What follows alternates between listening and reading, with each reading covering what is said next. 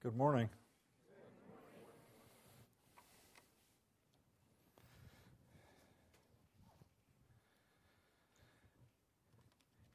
It's, it's been my habit over the past number of years, at the end of the year or at the beginning of the new year, just to pray and ask the Lord for a word for the church, not only for our church, but a word to carry forward into some of the churches I minister in. Just kind of prophetic sense of what God might be saying and uh, the holidays were very filled, you know. So it was like January, and I realized I really hadn't sought the Lord about what He might want to say uh, for this coming year. So I was thinking about that, and I, I think I was in the car or something. It wasn't like I was in prayer or anything, you know. I'm, but I talked to the Lord. I try to talk to the Lord all the time. So I was saying, you know, Lord, I, I never asked you for the word for this year. He goes, well, go ahead. I said, okay, what's the word for this year? And I mean, it was just clear as a bell. The Lord said, go out and gather in. Go out and gather in. And there was a key verse, uh, John 4 34 through 36, which comes to mind immediately. And, and mo- most of this teaching is coming out of uh, three different booklets that I've written over the years, as well as a paper uh, that Jim Garrett wrote for the New Testament conclave in relationship to the Great Commission. Some of this uh, you'll recognize, other is new. So, John 4 34 through 36, Jesus said to them, My food is to do the will of him who sent me and to finish his work.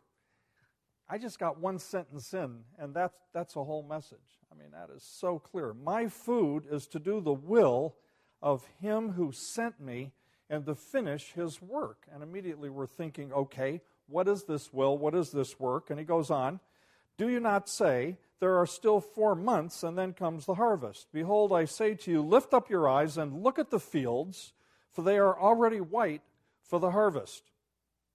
And he who reaps receives wages and gathers fruit for eternal life, and both he who sows and he who reaps may rejoice together. My food is to do the will of him who sent me.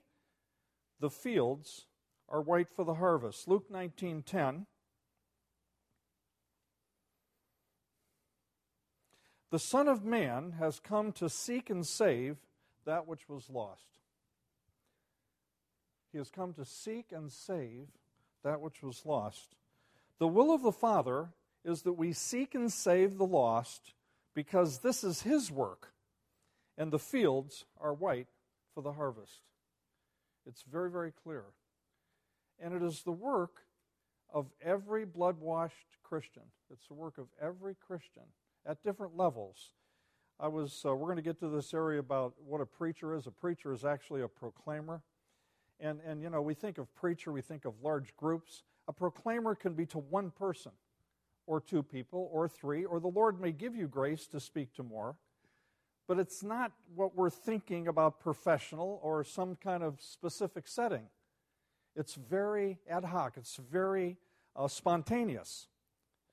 So we are to go out and gather in. And, and that struck me too, because what it was saying to me was, and we're going to get to this area about discipleship, not only to go out and speak the word of God, but to bring them in to bring them into the church, to bring them into a home fellowship group. Uh, I was sharing that uh, I was ministering in uh, the church in San Pedro Sula in Honduras, an Amor Viviente church, and we've had some of the brothers come up here, and we've had a relationship with them for a long time. And they have a, a, history of meeting on Saturday evening. It started out as a coffee house ministry. So when it burgeoned into a church and a whole church movement, it just became their tradition to meet on Saturday evenings, and it's a lot cooler because on Sundays it's very hot, and uh, they don't use air conditioning. They have kind of an open um, field pavilion, you know, where they meet. So on Sunday they have discipleship for church growth, but they have house churches, and they have something like 600 people in their house churches and 500 in attendance on Sunday morning. So they have more people in the house church than they do in church. You know, so you can invite them into your house church, and uh, that would be a place for, for spiritual growth and discipleship. Mark 16, 15 through 18. Mark 16, 15 through 18. And this is the classic Great Commission verse. He said to them, Go into all the world and preach the gospel to every creature. And he who believes and is baptized will be saved, but he who does not believe will be condemned.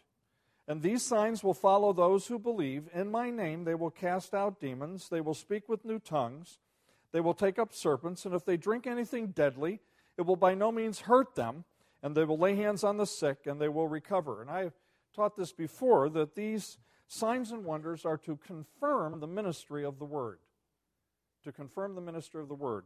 And we should have expectation that when we're sharing with someone, and I've been in situations where they weren't terribly receptive to what I was sharing, and then I stopped and I said, Well, you know, before we leave, is there anything I could pray for you about? And immediately it's, Oh, yeah, you could pray for me. But, you know, it's like, you know, can't hurt. And then God does something. I've had a number of spontaneous things like that. And, you know, I was in a Walmart talking to someone, and I said, Well, let me just pray with you. And, oh, we're in a Walmart. I said, It's okay. I'll just look at you, keep my eyes open. Lord, we just pray right now in Jesus' name. I mean, the Holy Spirit fell in Walmart. Okay?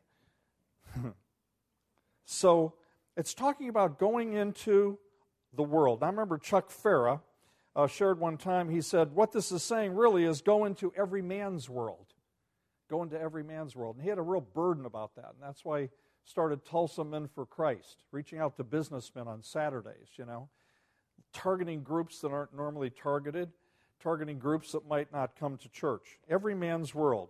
And this is known as the Great Commission. The definition of commission is the act of granting certain powers or the authority to carry out a particular task or duty. So, what this means is that God has given us the power and authority to fulfill this task. And that's what some of these verses say. In Matthew 28 18 through 20, which is the other half of the Great Commission, he specifically says this Jesus came and spoke to them, saying, All authority has been given to me in heaven and on earth. Go therefore and make disciples of all nations. All authority has been given. And then he says, Baptize them in the name of the Father and of the Son and the Holy Spirit, teaching them to observe all things that I have commanded you. And lo, I am with you always, even to the end of the age. We can only impart what God has given us. And every one of us can function in discipleship by imparting to others what God has given us. Someone said a, a, a third grader can give a first grader something. And, you know, having seven children, you know, the first one uh, advanced at a certain level. The second one, by the time he got to the third one, the third one was really advancing because the first one was discipling that one. You know? And, and uh, you know, and Heather, basically, you know, I've got a, a, bunch of kids that are baptized in the Holy Spirit because she'd chase them down, lay hands on them, and get them baptized in the Holy Spirit. That's discipleship. That's discipleship. But we all have something. Just that which He has given to us that we give to them. To go, to preach, and to disciple. And that encompasses that word to go out and to gather in. And the idea of gathering is get them in a situation where they can grow in grace. Now, Jim Garrett wrote a paper called The New Testament Church's Response to the Great Commission. And in that, he opened up this word go in these two uh, verses. And the fact that in the Greek there are basically three meanings. And a lot of times in the Greek there's more than one meaning. So then you have to look at the context of the verse and see which ones fit. Well, this one, that'll work, but that one won't. So sometimes it can have a couple different meanings that are viable. And that's what we're looking at. The first meaning is the imperative participle, which is a command. And this is the way we usually take it go. You know what I'm saying? Keith Green used to say, don't ask if you should go, ask where you should go. you know? Ask where you should go. The second one, as you go, a simple participle. I like that. When you go, wherever you go, because we're always going somewhere. You know, we're going to leave here, we're going to go somewhere. When we got up this morning, we went somewhere, we came here. You know, we're going to go to the grocery store, we're going to go to the gas station, and that's what it's talking about. That's what it's talking about. And number three, if you go, a conditional participle. If you decide to go, or when you go. So they really all fit, the first two in particular, because it seems like we're going somewhere all the time, if you go. So, what it's saying here is that if you have not yet been spoken to in regard to a specific country or location to go, you need to preach and disciple as you go, whenever you go, and wherever you go. You know, I, I was, I was uh, in Rick Renner's church in Moscow, and, and Rick Renner, I don't know if you know Rick, he's a, he's a Bible teacher. He has built the church in Russia on teaching. The Russian church isn't used to teaching, you know, verse upon verse upon verse. You know, they share a verse and they ex, give you an exhortation on that verse. You know, that's all, it, you know, preaching. But teaching, they're not used to.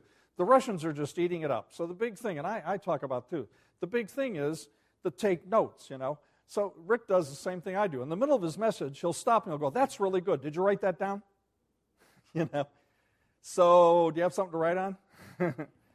you need to write some of these things down.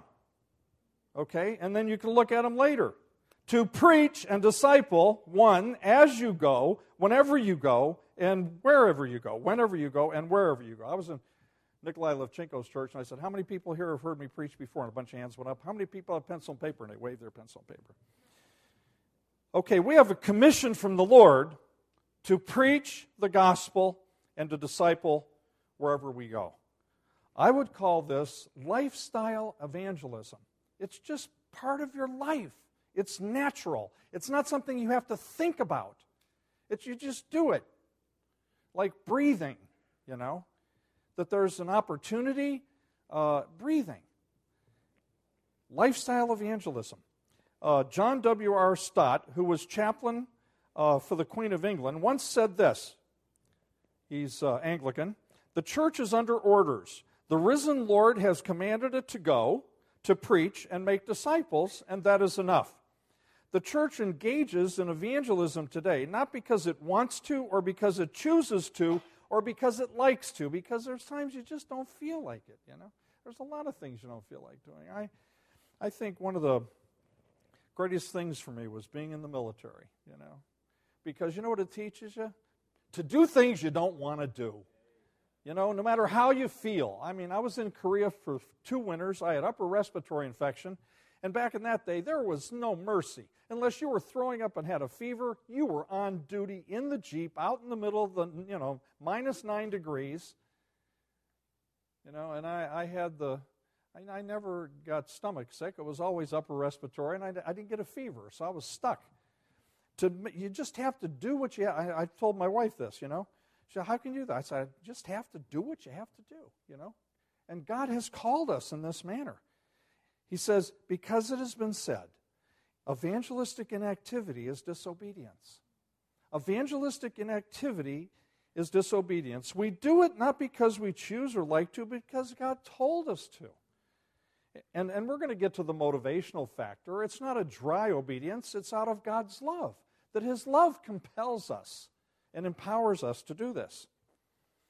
In that same paper, the New Testament church's response to the Great Commission that Jim wrote, he said this after uh, elaborating on, the, on these uh, definitions. This understanding of the participle would imply that if every Christian did this in his own place of residence, then the nations would be discipled. The task would be accomplished if, in fact, each born again Christian would do what God has said to do. Would do what God has said to do. Lifestyle, I, I got, lifestyle evangelism is the answer to fulfilling the Great Commission. Not that we shouldn't have uh, events or crusade, different creative things, do certain things, but that is really the answer to the fulfilling of the Great Commission. But there's a problem.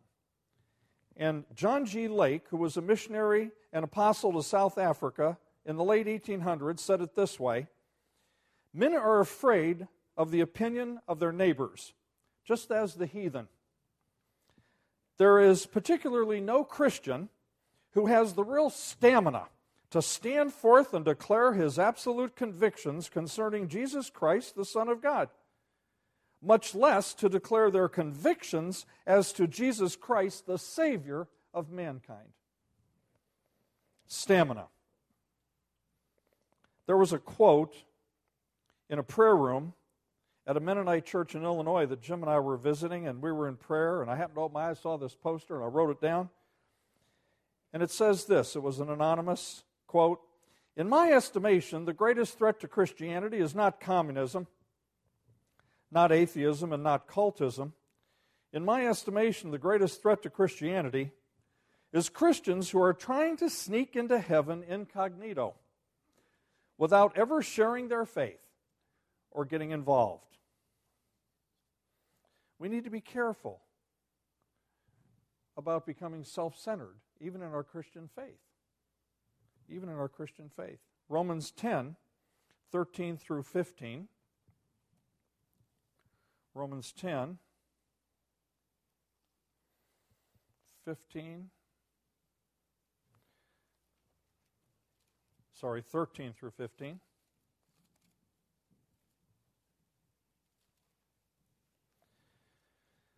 For whoever calls on the name of the Lord shall be saved. And how then shall they call on him in whom they've not believed? And how shall they believe in him of whom they've not heard? And how shall they hear without a preacher? And again, we come to that place and we think, well, I'm not a preacher. I'll just, you know, pay the preacher. He'll do it. How shall they hear without a preacher? And how shall they preach unless they are sent? And again, this word preach is the word keruso, which means to proclaim publicly. To proclaim publicly. So here we have, how shall they hear without someone to proclaim it or witness, share their faith, testimony. And then it says, How shall they preach unless they are sent? But in the Great Commission, he already said go at the very end. That was the last thing he said go. He sent us, as it were. And so, how shall they preach unless they go and do what I've said to do and proclaim? That's what it's saying. And it's our responsibility. I remember years ago, I got up here and I shared something similar and I kept coming to this phrase if we don't do it, who will? If we don't do it, who will? And I, I think I quoted the thing about the angels. It talks about how the angels aren't going to do it because it says they are to serve those who are doing it, those who are to receive the inheritance. That's the angel's responsibility, is to empower and to be there and who knows what all else but we are to proclaim the gospel. Paul had a strange understanding that every Christian is a preacher. Every Christian is a proclaimer. It might just be one or two people, it might be a larger group. And then in Romans 10:8 it clearly says this, the word is near you. The word is in your mouth and in your heart. That is the word of faith which we preach. We have been given the word of faith. It's in our heart and it's in our mouth. We just need to speak it and proclaim it everywhere we go. 2 Corinthians 5, verse 18 through 19. This is probably one of the clearest, clearest areas.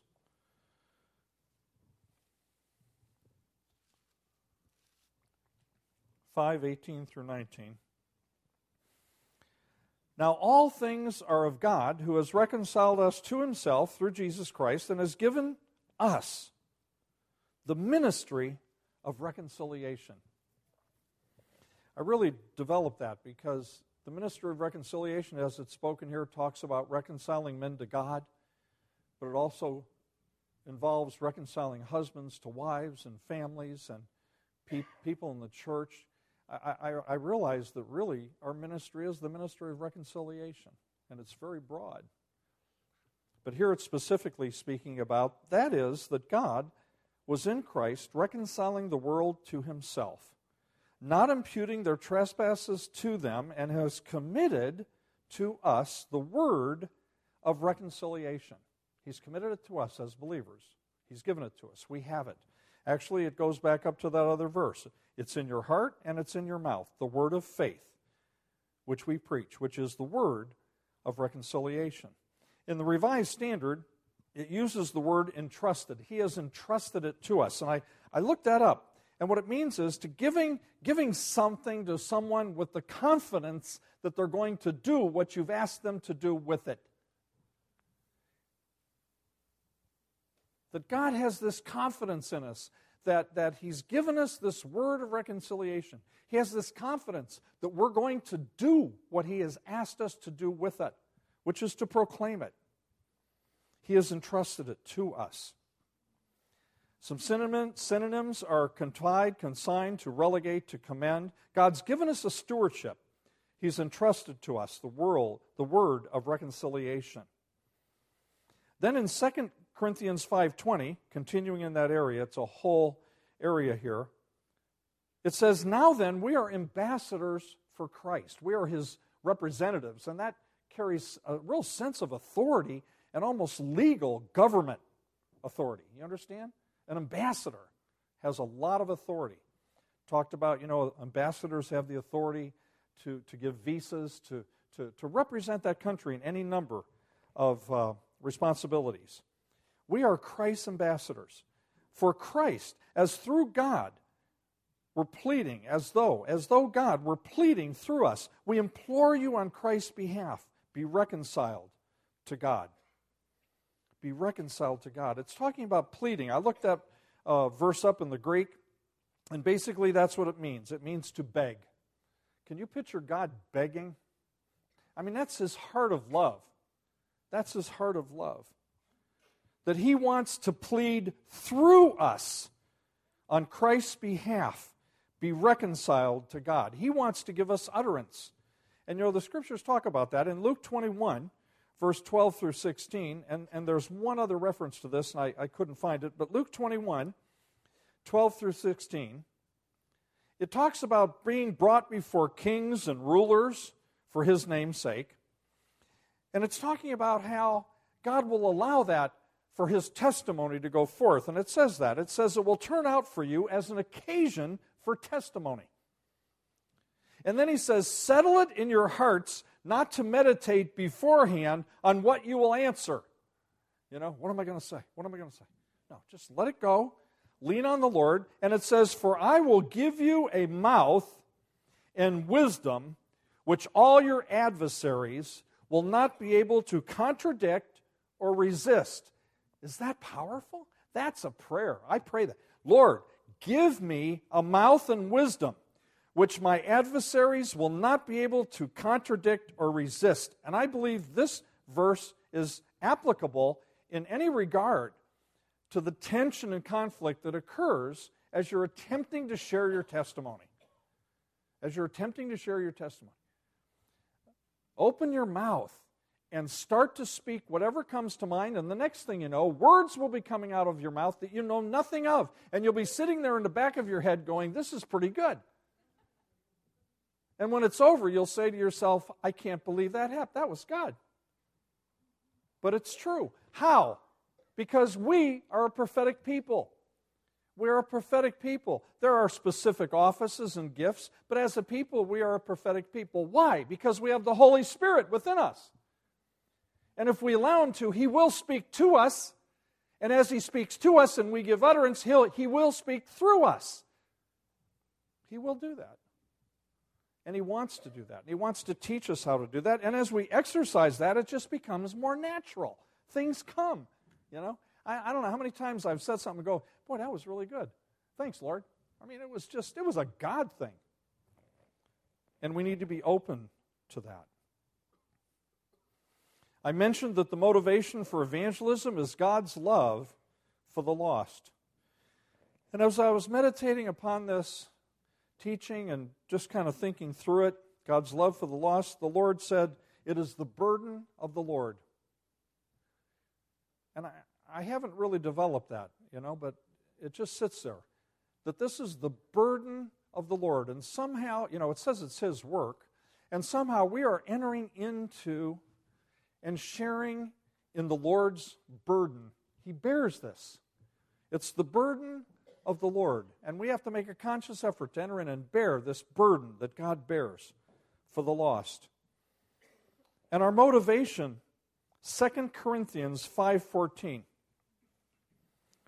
Second again in this whole area of 2 Corinthians 5, 2 Corinthians 5:14 says in part, "For the love of Christ compels us." The love of Christ compels us. And then in verse 15 it says, that those who live should live no longer for themselves, but for him who died for them and rose again. It is no longer we who live, we live in Christ, in God, by his faith. We, are no, we no longer belong to ourselves. And it's interesting because this word compel, when I looked that up in the Greek, it basically says someone who is constrained or forced to do something. And then it used the, the word like a prisoner. you know? And then it also said a cow in a pen. you know? I like the, the prisoner better. But a prisoner. And then I thought about, you know, the doulos, a love slave, that we are slaves. We're prisoners. And that's what it's saying. The love of Christ forces us, compels us, because we are no longer, uh, we no longer live for ourselves, but for Him who rose again. We need to have God's heart for the lost. The scriptures, in a number of places, share God's heart for the lost. And as I read these, I am reproved because this is not my heart. I mean, some of it may be, but it gets a little bit deep. Matthew 18 11. Matthew 18 11.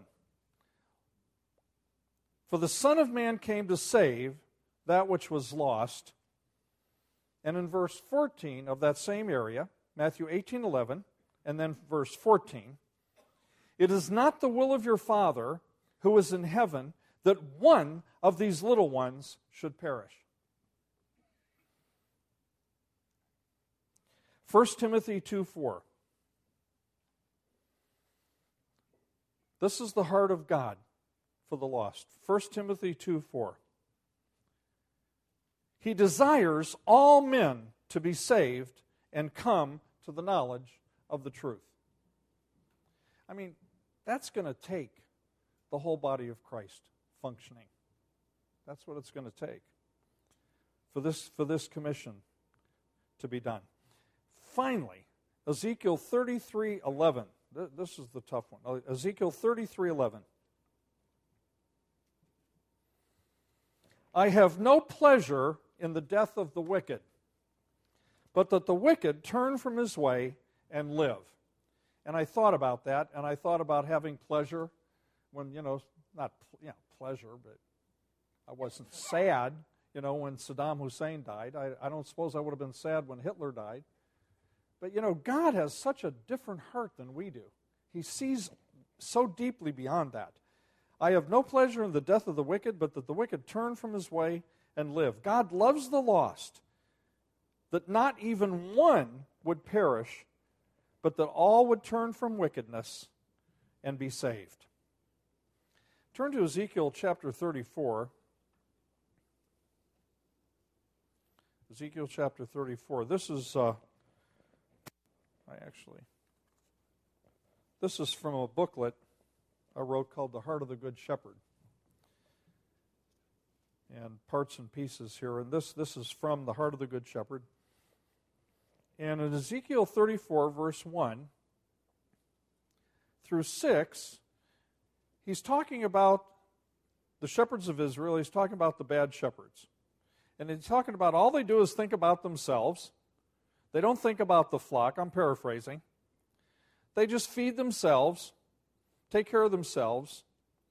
They haven't strengthened, they, then, then they have a list. They haven't strengthened the weak. They haven't healed the sick. They haven't bound up the broken. They didn't bring back what was driven away, nor have they sought the lost. But with force and cruelty they have ruled them. That's a good measure. You know, just walk through that, especially if you're in leadership. But what I realized was that this applies to all of us. Why? Because we have the heart of the great shepherd, of the good shepherd in us. There are specific ones who are called to leadership that have more responsibility that have certain giftings and so on. But each and every one of us has the heart of the Good Shepherd. So each and every one of us participates to some degree in this uh, indictment. And if you turn it to the positive, and I made a list of them, the two that I'm picking out uh, in regard to the teaching here is that we have the responsibility to bring back what was driven away and to seek what was lost. So we're looking at those, and I, I, see this all the time, especially in Tulsa, who, who, who have left the faith because of the church, because something happened in the church. I, I actually was talking to somebody, and it just came to me, and I said, You know, you, you shouldn't give up on Jesus just because you had a bad experience in the church. He looked at me like, How did you know that? Those that are driven away and seek the lost. And it says, to, if we have the heart of the Good Shepherd, we will do that. You might want to read through that area. It's very, very good. We are to go out and to gather in. The final verse, which to me has been the strongest exhortation to save the lost, is in Proverbs chapter 24. And, and I'm sure you're familiar with this, but Proverbs chapter 24. And I just want us to listen to it anew and, and afresh and, and let it kind of go home to us. And I, I have prayed, Lord, you know, give us eyes to see this reality of this verse. Give us eyes to see. Deliver those who are drawn toward death, and hold back those stumbling to the slaughter. It's, it's very visual. You know, let your imagination. Deliver those who are drawn toward death, and hold back those stumbling to the slaughter. And then it says, if you say, Surely we did not know this you know, we were busy about our own things, and you know, I mean, they weren't bad things. It wasn't sin. I got to provide for my family. I have to, you know, actually, a lot of it was spiritual stuff. I was memorizing scripture and I was reading the Word. And, you know, surely we did not know this. I didn't know it was my responsibility. Me? You know, I thought that that's what I hired the, the preacher to do. You know, that's what I that's, we brought in that evangelist. You remember that? Brought in that evangelist. Does not he who weighs the heart consider it? He who keeps your soul, does he not know it? And will he not render to each man according to his deeds? Very strong verse. Doesn't need to be elaborated on, it's just a very strong verse. Talks about our personal responsibility, each one of us, as we go about our daily activities in this city. And we've talked about circle of influence, and I don't want to labor on that, but you know, each one of us minister, uh, talks to and relates to different people. You see people that I will never see, even in my lifetime, much less that day. And I see people you will never see. And, and it would be so wonderful, really, to be able to step back, have a whole day, right? And, and have a map of the city, and step back, and each one in the church that I know you know, where they live, and then, and then all the little lines of what they do in one day. I mean, what do you think? That would cover probably most of the city. And the next day, maybe a little different, you know? Can you understand what I'm saying? The, the, the, the area it encompasses. And, and really, we talked about how our circle of responsibility, that's the area, the circle of influence, that's the area God has given us as each one of our responsibilities. Proverbs 11:30 says the fruit of righteousness is a tree of life and he who wins souls is wise. I believe the Lord has given this word. I really do. I I'm going to be going to Ohio in February. There's one church there that if I was in Ohio, that would be my home church. Good church, New Covenant. I'll be sharing that there. Please, please pray for me. But I, I just really feel, and usually the Lord develops and distills this. You get the raw message, you know. So let's really think about this and let's think about what it says about, you know, not only hearing the word, but doing the word. And what it says about not being a forgetful hearer. I've, t- I've told the story about, you know, there was a, a powerful Sunday in a, in a church in the city, and everybody was out just pumped up, you know, and said, What happened? Oh, the power of God fell. It was so powerful. The anointing of God. What, what, what did he say? So, well, uh, I don't know, but the power of God, the anointing of God was there. you know, let it not be so. You know, when you leave, I hope you remember what was said, and and we put it into practice that we're doers. Now we have an opportunity, and and really that's kind of why we positioned uh, this message at this time, because we have this missions conference that's up and coming. And so you have an opportunity where there's an event where you have an excuse to invite someone. Okay? Now, Chris Jenkins, he's uh, Dr. Crouch's right hand man. I don't know his exact title, but uh, with In His Image. And we've had Dr. Crouch come and speak, and it's a powerful, powerful work. And they've moved from uh, short term missions even to having long term missionaries. I mean, this thing has developed. And they go to places like, I'm, I'm going to talk to Chris about talking about Burma. When, when Myanmar first opened up, they were there with doctors. At the very beginning, where things just started opening up, they were there. And I think it was in conjunction with, uh, with Terry Law. You know, Terry Law was there, In His Image was there. I know that they, uh, they partner in works uh, with In His Image. And um, so I'm hoping he'll share that. That's going to be dynamic. Think about it, having someone, bringing someone. Uh, Wednesday is a little more in house. We have a, a panel. Uh, we're going to be uh, asking questions and hearing from our missionaries and this kind of thing. Friday night is incredible, where this is, a, this is going to be a citywide thing worship to the nations. We're going to have international worship and, and, and also a, a strong worship set. This would be particularly a good time to do that. We're going to have posters out. We have another ministry that's going to partner with us. We're looking at ORU and different things. So you know, my hope is we'll just have to go find chairs. We got chairs. You know, we're just going to have to fill this place out. That's Friday night. And it tends to be a less uh, threatening thing because it's not a religious night, you know. It's not a religious night, kind of a party night. So we'll just do that here. And then Sunday is Dr. Ray Smith, and uh, he's professor of missions at ORU in the seminary and a good friend. And uh, he goes with me. He's part of our leadership team, and he goes with me to Ukraine and teaches regularly. He's going with me this uh, fall, and he's a, he was a missionary in Italy and uh, has a lot of depth. So think about that to bring someone. You know, if every one of us brought one person, think what that would do. But let's continue this in this vision, okay, and get a hold of it. Uh, we have materials uh, out on the uh, table. The Gusties came in, you know, to give to someone. And uh, this is actually very good. Are you rooted in the church? And uh, very unthreatening, very good. I use, I use this one quite a bit to get this to someone. So please take some, at least to look at them and think about how you can use them.